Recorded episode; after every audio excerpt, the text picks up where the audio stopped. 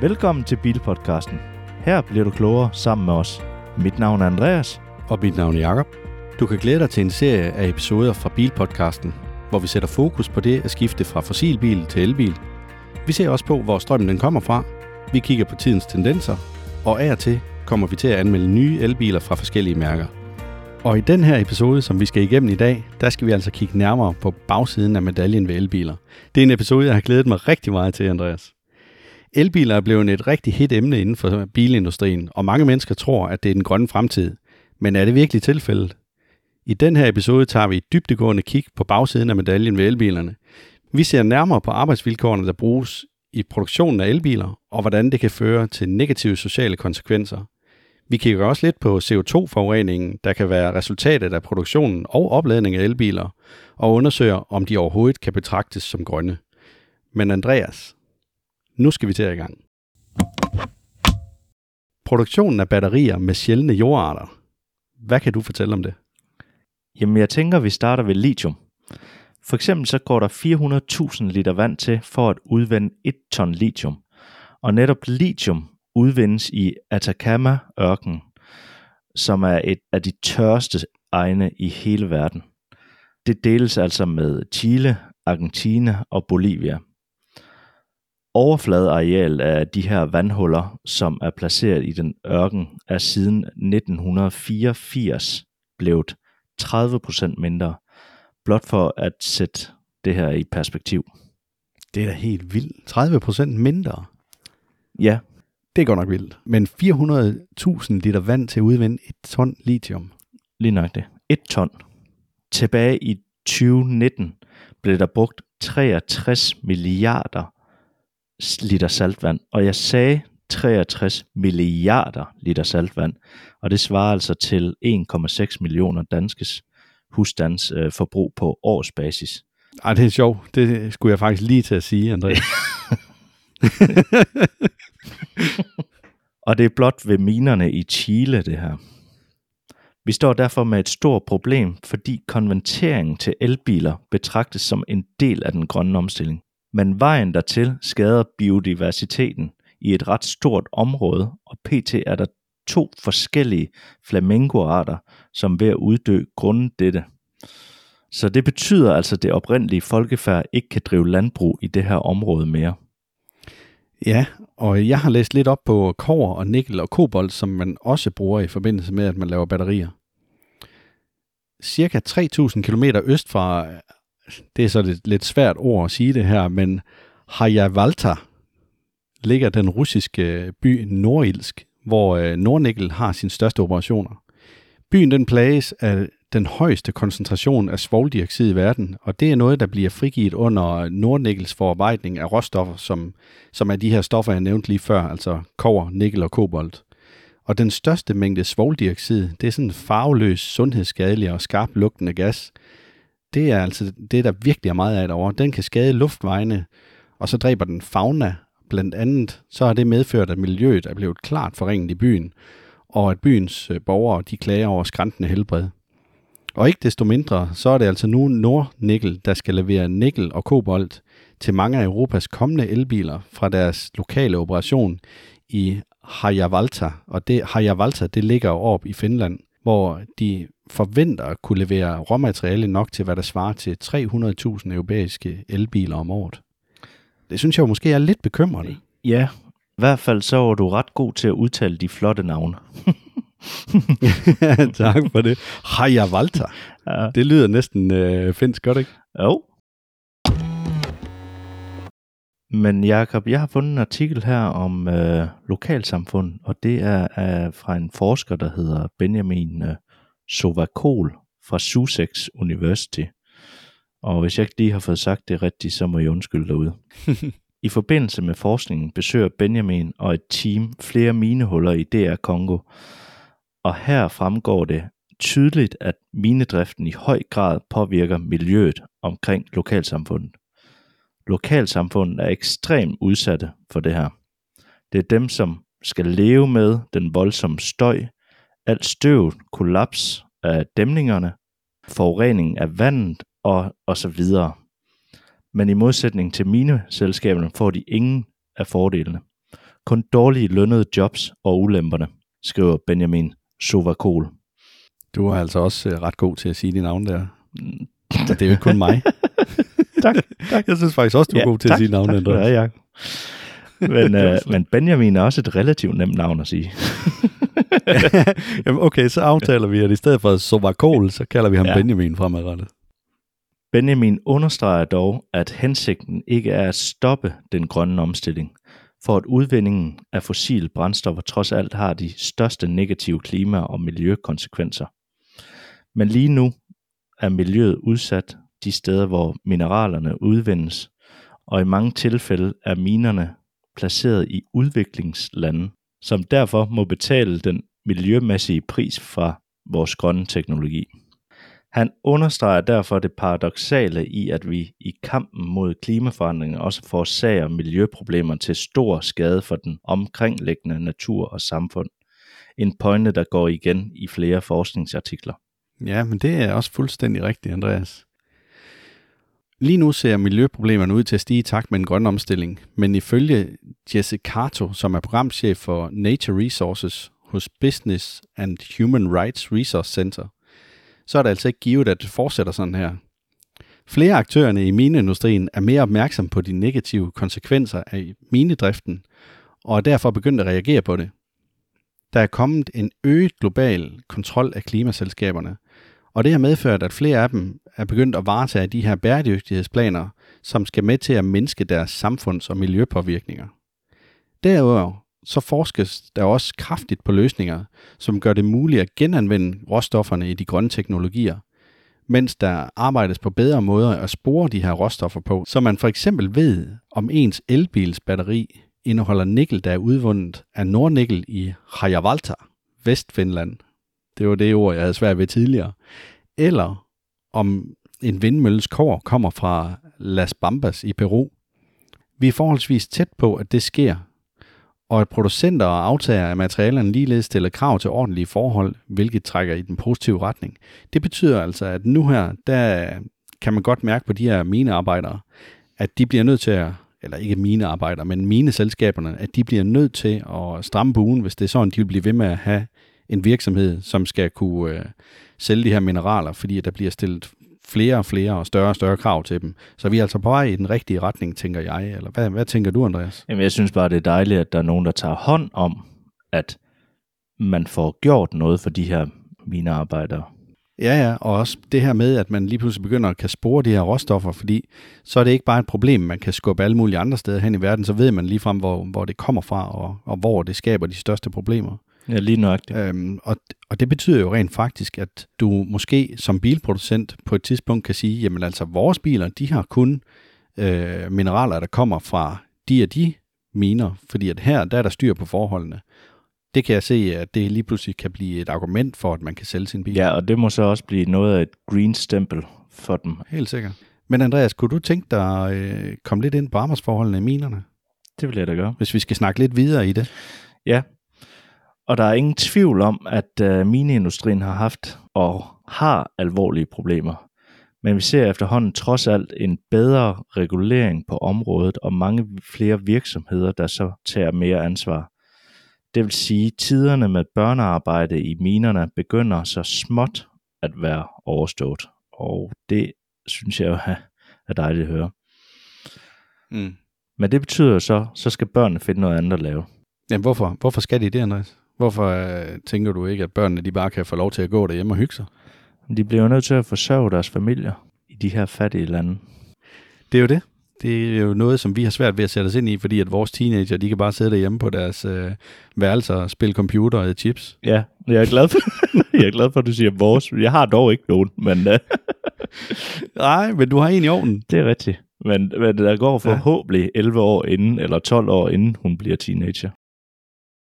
Men Andreas, nu har vi så fået snakket lidt om arbejdsforholdene i minerne, og vi har snakket lidt om de her katastrofer, eller katastrofer og katastrofer, men den belastning, der er, når man udvinder de her råmaterialer fra jorden. Man kan jo sige, at det er jo ikke særlig sjovt.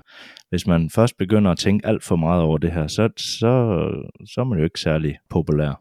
Nej, altså det du er bange for, det er, at når vi er færdige med den her episode, så er du bange for, at vi har skræmt alle folk væk fra elbilerne. Det tror jeg da næsten. Men vi har også givet øh, blodet på tanden til dem der, der, der virkelig er imod elbiler, ikke? Det er rigtigt. Men altså, det tænker jeg, det kommer vi ind på sidst i afsnittet. Ja, men sandheden skal jo frem. Der er ikke noget at komme efter. Det er jo det.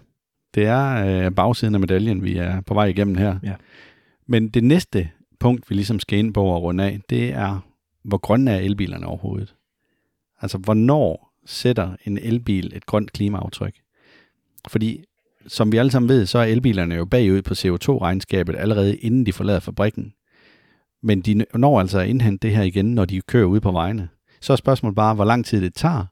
Og det afhænger jo af, om bilbatteriet det bliver tanket op med grøn strøm eller med sort strøm. Ja, og det er jo svært at sige, Jacob.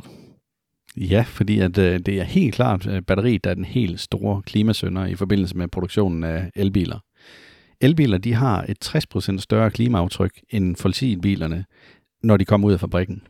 Og det er det, som jeg snakkede om før med, at det, det tager altså bare rigtig, rigtig meget energi at fremstille de her batterier. Der er en opgørelse, der viser, at fyrre procent af elbilernes C O to-forbrug det stammer fra batteriproduktionen alene, mens tyve til femogtyve procent stammer fra stål og aluminium.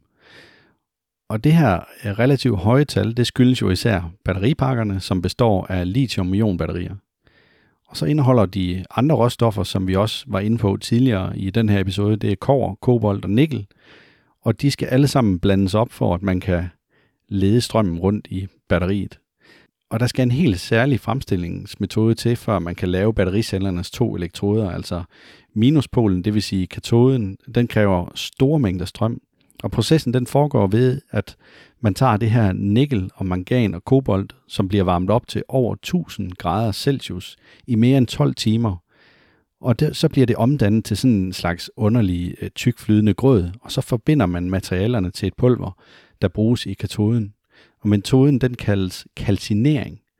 Det er altså den væsentligste grund til, at produktionen af elbiler de udleder så meget C O to, fordi prøv lige at forestille dig, hvor meget energi der overhovedet skal til for at varme noget op til over tusind grader Celsius i mere end tolv timer. Jamen, vi kan jo bare kigge på vores egen cementfabrikker. Det er jo helt vanvittigt, og det er dem, der altid er i søgefeltet, når vi snakker om den grønne omstilling, ikke også? Jo, jo. Men det andet, der så er øh, lidt mere skræmmende ved det her, det er, at der, hvor de her fabrikker, de ligger, langt de fleste af dem, det er altså E U-landene. Ja. Der er ikke ret meget grøn strøm. Det er der ikke. Hvis man bare får gjort noget ved det, og man på den måde får, jamen altså, får investeret i nogle vindmølleparker og lignende tæt på de her fabrikker, så de kan begynde at producere for den grønne strøm, så hjælper det jo allerede helt gevaldigt på det der klimaregnskab. Ja, måske skal vi ind i atomkraftværk de steder, men det er jo et farligt emne. Det er ikke alle, der er helt enige. Det er jo, en helt, det er jo et helt nyt afsnit af Bilpodcasten, som overhovedet ikke kommer til at handle om biler, men, men om atomkraft. Ja. Ej, nu, nu stopper du, Andreas. Ja, det, det er et tungt afsnit, det her. Det er... Ja, det, det bliver ja. det. Men til gengæld så bliver I klogere sammen med os, og det er det, vi håber på. Det gør vi. Men hvornår bliver bilen så C O to-positiv i forhold til en fossilbil?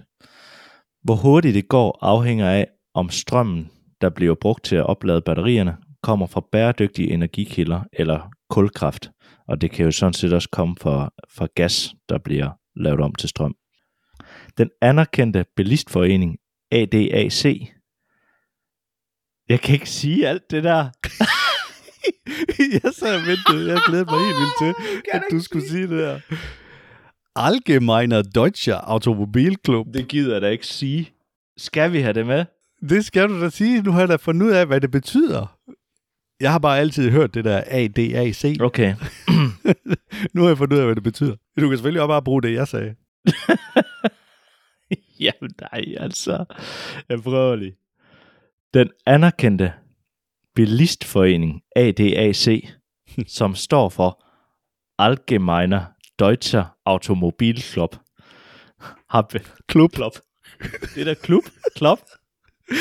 Det er da ikke klub. Det er da, det er da engelsk. Klub. Nå, klub. Det er klub. Har beregnet, at elbilerne indhenter benzinbiler efter syvogtredive tusind fem hundrede kilometer på såkaldt grøn strøm, og efter et hundrede og syvogtyve tusind fem hundrede kilometer på sort strøm. da klimabelastningen hele tiden bliver mindre, fordi fabrikkerne optimeres og udvinder mindre C O to, vil disse tal formentlig være mindre nu. syvogtredive tusind fem hundrede kilometer på såkaldt grøn strøm, eller et hundrede og syvogtyve tusind fem hundrede på sort strøm. Ja, sort strøm, ja. Ja, det er... Det er lidt bekymrende, når man tænker på, at det er hovedsageligt Danmark, der kan, ja, eller Norden, der kan køre på grøn strøm, og så snart du kommer syd for grænsen, så er det sort strøm. Ja, det er jo ikke altid bare sort strøm syd for grænsen. Hvis du tager Frankrig for eksempel, som næsten laver alt deres strøm med, nu kommer jeg godt nok tilbage til atomkraft, men det er jo ret grønt, så det er jo ikke alt syd for grænsen. Jeg kom lige til at tænke på Tyskland der, ja. Det er ret voldsomt. Tyskland er jo en kæmpe forbruger af kul.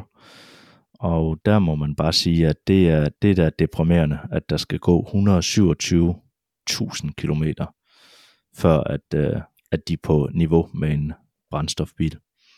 Ja, det er jo faktisk der, først der, de begynder at give et plus på den konto der. Men som du sagde, det bliver jo optimeret hele tiden. Ja. Så når fabrikkerne bliver bedre og bedre til at lave det, og det bliver grønnere og grønnere med deres klimaregnskaber osv., så kommer bilerne jo ikke så langt bagefter fra start af. Nej, nej. Men et hundrede og syvogtyve tusind på sort strøm, ikke også? Det må man da også sige, at selvom det er sort, så når du alligevel en grønnere, end hvis du har kørt i en brændstofbil. Jo, jo, det er rigtigt. Men det vil jeg så lige komme ind på nu her, fordi du spurgte til, hvornår de skrottes. Yes. Og gennemsnittet af, hvornår bilerne de bliver skrottet, det er to hundrede tusind kilometer på vejene. Det er altså beregnet ud fra, hvad det er i dag. to hundrede tusind? Og der tager man alt med. Ja, to hundrede tusind, det lyder ikke ret meget, slet ikke når man tænker på, at alle de biler, jeg har haft, de har kørt over. Men du skal tænke på, der er altså også rigtig mange biler, som øh, er udsat for et uheld, og dermed når de slet ikke op i nærheden af to hundrede tusind, fordi de bliver totalt skadet inden. Ja, okay, så det er, det er dem her, der måske har nået fem tusind kilometer, de trækker godt ned i, i regnskabet der. Ja, de rykker jo gevaldigt ned, men der er jo så også øh, taxaer, som har kørt... Øh, en million, men de har så nogle gange fået skiftet motor og så videre, så du kan ikke, det er lidt svært lige at, at beregne. Men to hundrede tusind, det er det, man siger, der er gennemsnittet, og med garanti vil det blive væsentligt mindre, når, det kom, når du kommer over på elbilerne, fordi der er så mange tekniske hjælpemidler med. Altså det her med, at de bremser selv, og de holder selv afstand til den forankørende og så videre. Der er øh, lane assist, altså det vil sige, at bilen den bliver holdt inden for linjerne, når det virker. Men ja. det, det kan vi komme tilbage til i nogle senere anmeldelser af vores biler. Ja. Men i hvert fald, efter at bilen den har kørt de her to hundrede tusind kilometer, så har elbilen overhalet dieselbilen med omtrent fem tons udledt C O to ved øh, sort strøm, vil jeg mærke, og tolv tons ved grøn strøm. Altså alt efter, hvad den har kørt på. Ja. Plast, metal og glas bliver genbrugt fra begge biler. Men derudover så arbejder forskerne også på at kunne genbruge størstedelen af den kobber og kobolt og lithium, der indgår i elbilernes batterier. Der er et firma her i Danmark, som hedder Stena Recycling, der har investeret to hundrede millioner kroner i et anlæg til batterihåndtering over ved Farum. Og anlægget det er overdimensioneret, så det er altså forberedt på det her store træk, der kommer, når elbilerne de sådan for alvor begynder at skal skrottes en gang i fremtiden. Det anlæg, det forventer man, at der kan man genanvende hundrede procent af batteriernes bestanddele, og dermed så kommer ovenstående regnskab, altså det her regnskab, vi lige har gået igennem, det kommer til at se fuldstændig anderledes ud i fremtiden, når det første er op at køre. Så skal man så til gengæld lige huske på, jamen det er altså nutidens batteriteknologier. Så hvad sker der så med de her øh, batterier, man ikke rigtig gider at bruge længere, fordi at nu har man fundet på en anden måde at lave batterier på? Er det så med de samme råstoffer, eller har man fundet noget andet? Kan man så blive ved med at genbruge det? Det kan jeg godt være lidt nervøs for. Ja, for de er jo allerede ved at udvikle solid-state-batterier, som de kalder dem, og der tror jeg altså ikke, de bruger nogen af de her materialer. Er det noget, du ved? Fordi jeg ved det faktisk Nej. ikke, hvad, hvad der bliver brugt i den type batterier. Nej, jeg, jeg er ret sikker på, at de ikke bruger kobolt og de her problematiske materialer, men øh, om de bruger lithium i det, det ved jeg faktisk ikke. Ud fra det, så må man bare erkende, at stadigvæk, så er det en god idé at investere i en elbil, fordi på den lange bane, så vinder den altså over fossilbilerne. Og det bliver kun bedre og bedre i fremtiden. Det næste punkt, som der sådan er i forhold til bagsiden af medaljen, det er det her med den begrænsede rækkevidde. Og har vi ladestander nok, Andreas? Ja, og angående den begrænsede rækkevidde, så er det efterhånden et overstået kapitel. Det synes vi to i hvert fald. Altså fordi du, de fleste nye elbiler, de kommer altså med en rækkevidde på tre til fire hundrede kilometer på en opladning, ikke? Og så er der altså dem her, der går helt op til syv hundrede kilometer på de helt store batterier. Priserne er selvfølgelig også derefter, hvis du skal have de her store batterier. Ja, ja, og jeg har da i hvert fald set, at der er nogen, der reklamerer med, at de kommer helt op på tusind kilometer nu her. Ja, og så synes jeg jo, altså, så er man ved at være der, ikke også? Må man sige. Jo, helt sikkert. Men hvad så med ladestanderne, Andreas? Er der nok af dem? Ja, øhm, det kommer an på, hvor i Danmark du bor. Men pt. Så følger netværket langs de store motorveje kun lige med, og man kan opleve en del kø i højtider og lignende. Men for mit vedkommende, så vil jeg jo altid anbefale, at man køber en elbil. Jeg ved godt, det kan være lidt svært, hvis man kører rigtig mange kilometer og ikke har en lader derhjemme.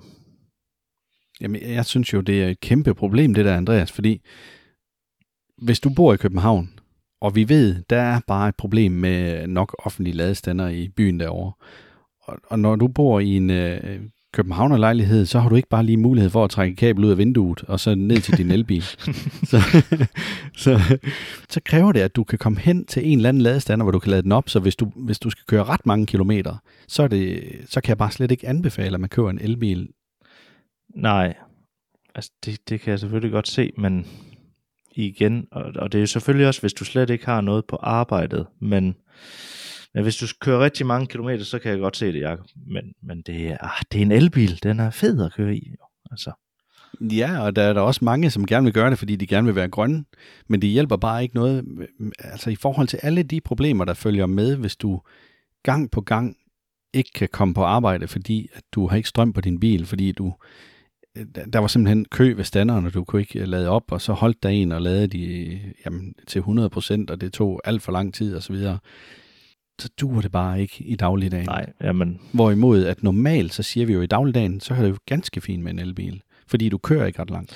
Nej, jeg er helt, jeg har da også haft frustration, hvor der var en, der holdt og lavede til nioghalvfems procent, ikke? Og det er da røvirriterende, for at sige det mildt.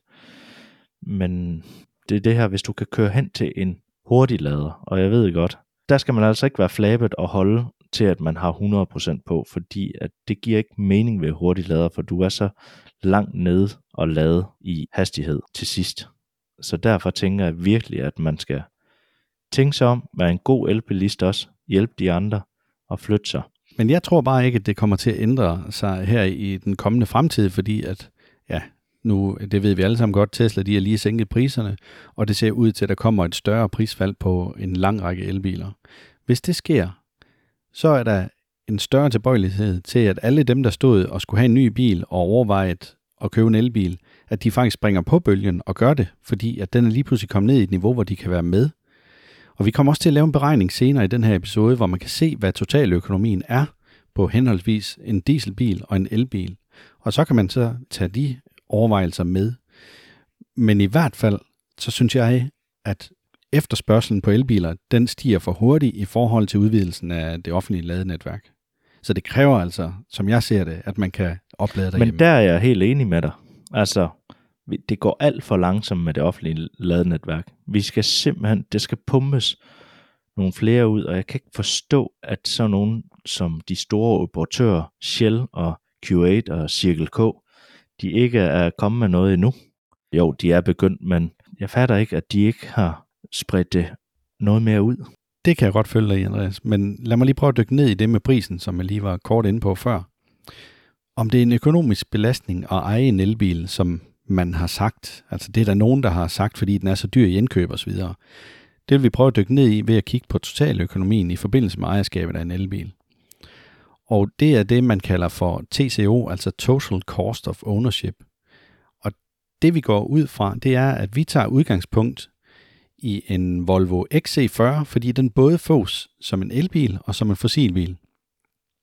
Vi går ud fra, at vi har et kørselsbehov på femogtyve tusind kilometer om året, og at vi skal eje bilen i tre år.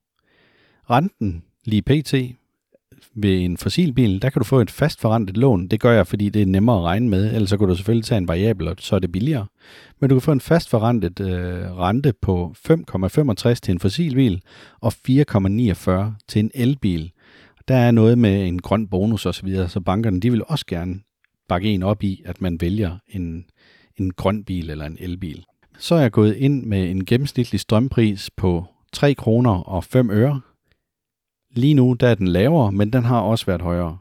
Men vi forestiller os, at man er relativt god til, at man lige lader op om natten. Og så har vi en gennemsnitlig dieselpris på tretten kroner og niogtres øre per liter. Og køb af ladestander og forsikring, det er ikke medregnet, for at gøre det mest sammenligneligt. Når jeg så taster alle de her beløb ind, eller tal ind i øh, regnearket der, så viser det sig, at det koster per måned i gennemsnit otte tusind fire hundrede og halvfems kroner, når jeg regner det hele med. Det er altså både service, det er ejerafgift, det er forsikring, og det er brændstof eller el, alt efter hvad man kører på. Men otte tusind fire hundrede og halvfems kroner på elbilen. Når jeg så tager Volvoen som dieselbil, så koster det mig tolv tusind to hundrede og nioghalvtreds kroner per måned. Det vil altså sige, at der er en besparelse i måneden på tre tusind syv hundrede og niogtres kroner ved at vælge elbilen frem for dieselbilen. Og så kan du lige lægge de penge ind på dit lån og komme af med det noget hurtigere. Ja, det kan man gøre, men det har jeg ikke engang gjort i det her budget. Nej. Her. Derfor så kan man i hvert fald ikke sige, at det er dyrere at have en elbil. Det er bare noget billigere. Men det skal så lige siges, at nyprisen for de her biler, der er dieselbilen faktisk dyrere end end selve elbilen. Elbilen den kostede fire hundrede og tres tusind, og dieselbilen den kostede fire hundrede og seksoghalvfems tusind. Ja, det er så på grund af afgifterne også, fordi satte man de lige præcis ja, satte man de samme afgifter på elbilen, ikke også, så vil den jo ryge langt langt op. Og der kan man jo sige, der halter elbilerne noget endnu, men de begynder stille og roligt at komme nedad. Men inden vi lige går videre til lytterspørgsmål, Jakob, så det her fine skema, du faktisk har lavet, det lægger vi lige ind på Facebook og hjemmesiden. Så kan folk se det der, for det er rigtig fint med alle tallene. Så har vi fået et lytterspørgsmål fra Niels Ole, og han skriver: Hej Jakob og Andreas, tak for jeres podcast. Den er rigtig hyggelig at lytte til, når jeg kører rundt i mine gamle dieselhakker og drømmer om en elbil. Han har to spørgsmål. Jeg kan se på hjemmesiden, at I vil anmelde V W I D.Buzz. Kunne I ikke tage cargo-versionen med også? Det er nemlig den, jeg drømmer om. Ja, og det kunne vi sådan set godt, men jeg er bange for, at der er sket en misforståelse. Fordi vi har ikke planlagt at teste den her I D.Buzz endnu. Men jeg ved, at vi har nogle konkollegaer på Bilradio. Vi skal ikke være for fine til også lige at nævne nogle af, de, eller nogle af vores konkollegaer. Fordi at øh, det er faktisk også et ganske glimrende program, at de har. De har haft lånt begge modeller til test, så må det ikke snart, der kommer noget fra Christian Schatz. Vi har indtil nu aftaler og planlagt at anmelde en M G fire, en Maxus E T halvfems, det er sådan en pick-up truck, og så en Nissan Ariya og en Tesla Model Y Performance. Men Andreas, han havde et spørgsmål mere. Yes, og han skriver: Så vidt jeg kan se, har de fleste elbiler træk på baghjulene. Nogen har så på alle fire hjul, men hvorfor er der ingen, der trækker på forhjulene rent? Der er flere grunde til, at de fleste elbiler de trækker på baghjulene. For det første, så er det relativt simpelt at integrere elmotoren i den eksisterende transmission i en bil med baghjulstræk. Det vil sige, at man kan reducere omkostningerne og kompleksiteten i bilens design. Hjulene, de skal altså ikke både dreje og trække, og så derfor så giver det jo også mere moment, fordi man mister altid et mom- eller noget moment, når man har et ekstra led på. For det andet, så elmotoren, den er ofte mere effektiv ved lavere hastigheder end en traditionel forbrændingsmotor, så det giver bedre acceleration og trækkraft ved at have motoren monteret på baghjulene. Elmotoren, den er placeret tæt på batteriet, og derfor får man også en bedre vægtfordeling af selve bilen, og så er den beskyttet mod vibrationer og stød, blandt andet på grund af batteriet. Og på nogle biler, så kan der tilvælges firehjulstræk, da man ikke ønsker at give baghjulene alt for meget power, fordi så bliver den simpelthen for farlig at køre. Man kan ikke overføre så mange hestekræfter fra hjulene og så ned til vejen. Alt i alt, så er det simpelthen både på grund af prisen, og så fordelene, der opvejer ulemperne. Og derfor så ser man ikke ret mange forholdstrukne elbiler. Volvo X C fyrre kom dog med forholdstræk, da den blev lanceret, men de skiftede til firehjulstræk eller baghjulstræk her i fjerde kvartal tyve toogtyve, og vi ved, at Polestar to lige har gjort det samme. Ja, Renault, de har også forhjulstræk på deres, men jeg tror, jeg tror ikke, de har skiftet endnu. Okay, det har jeg ikke dykket ned i, så, så det er jeg faktisk ikke helt skarp på, om de har det eller ikke har det. Nej. Men uanset hvad, Niels Ole, så håber jeg, at øh, det var svar på dine spørgsmål, og ellers så er du meget velkommen til at skrive ind igen.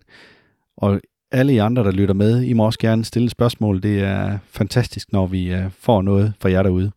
Det er dejligt at vide, I lytter med. Ja. Men Andreas, skal vi ikke lige tage og runde hele essensen af det her afsnit af bagsiden af medaljen? Jo, fordi det er godt nok et tungt emne, det her. Altså, jeg sagde det også tidligere. Der er jo altid en bagside af medaljen på næsten ligegyldigt, hvad man arbejder med. Vi har også hørt det med solceller fra kineserne, slavearbejdere og sådan noget. Og man bliver sådan lidt trist til mode på en eller anden måde, ikke også, når man får alt det her at vide. Men synes du ikke, når vi sådan har været det hele igennem her, at man alligevel sidder med en fornemmelse af, at okay, det kan godt være, at det har været noget rigtig juks til at starte med, men de er trods alt på vej i den rette retning, og vi må konkludere, at uanset hvad, så er det væsentligt bedre, at man kører i en elbil, end man bliver ved med at køre i en fossilbil. Det er da klart, når man ser øh, det her sort på hvidt med, at øh, den altså tjener sig hjem, og du kan genbruge batterierne, så senere hen, altså så bliver det ikke så belastet at, at få en ny elbil. Men vi er så også i tvivl om det her med, kan de genbruge alle materialerne igen? Men altså selvfølgelig, Så, så synes jeg egentlig, vi runder den fin af med, at det kan godt svare sig at købe en elbil, medmindre man bor inde midt i København jo, og ikke kan lade nogen steder. Ja, det er rigtigt. Det er rigtigt. Dem må vi så have ondt af, Andreas. Ja, det er synd for dem, jo. Men uanset hvad, så vil vi øh, sige tak for spørgsmålene og roserne. Det har i hvert fald givet ekstra blod på tanden, øh, når vores lyttere de rækker ud. Hvis du også sidder med et spørgsmål, så kan vi altså let kontaktes på Facebook, Instagram eller direkte på mail, som du finder inde på vores website, bilpodcasten punktum d k. Det var alt for den her gang. Næste gang, så tager vi hul på de aktuelle nyheder. Tak fordi du lyttede med. Gå ikke glip af næste episode. Tryk på følg eller abonner. Fortæl dine venner og bekendte om os. Det vil hjælpe os utrolig meget. Og kør forsigtigt derude.